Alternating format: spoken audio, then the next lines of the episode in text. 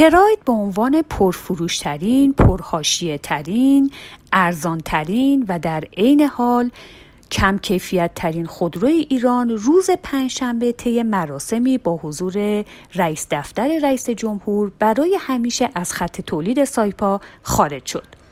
پراید پس از پیکان که در سال 84 از خط تولید ایران خودرو خارج شد به عنوان دومین محصول استراتژیک صنعت خودروی ایران شناخته می‌شد.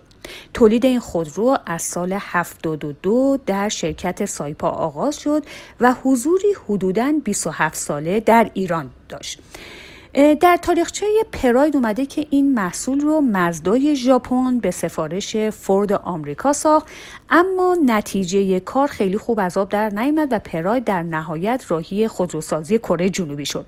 کیا موتورز کره مدتی تولید و عرضه پراید رو ادامه داد و در اوایل دهه هفتاد شمسی با مذاکراتی که بین این شرکت و وزارت صنایع سنگین ایران شکل گرفت این محصول در نهایت راهی ایران شد.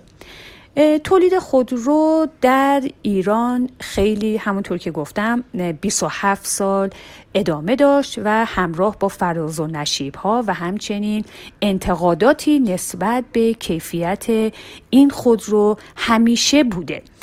حالا هم این خود رو پس از خارج شدن در بازار قیمتی 90 میلیون تومنی به خودش گرفته. با این حال سایپا با فشار سازمان ملی استاندارد و همینطور سازمان حفاظت از محیط زیست مجبور به خروج این خود رو از خطوط تولیدی خودش شد.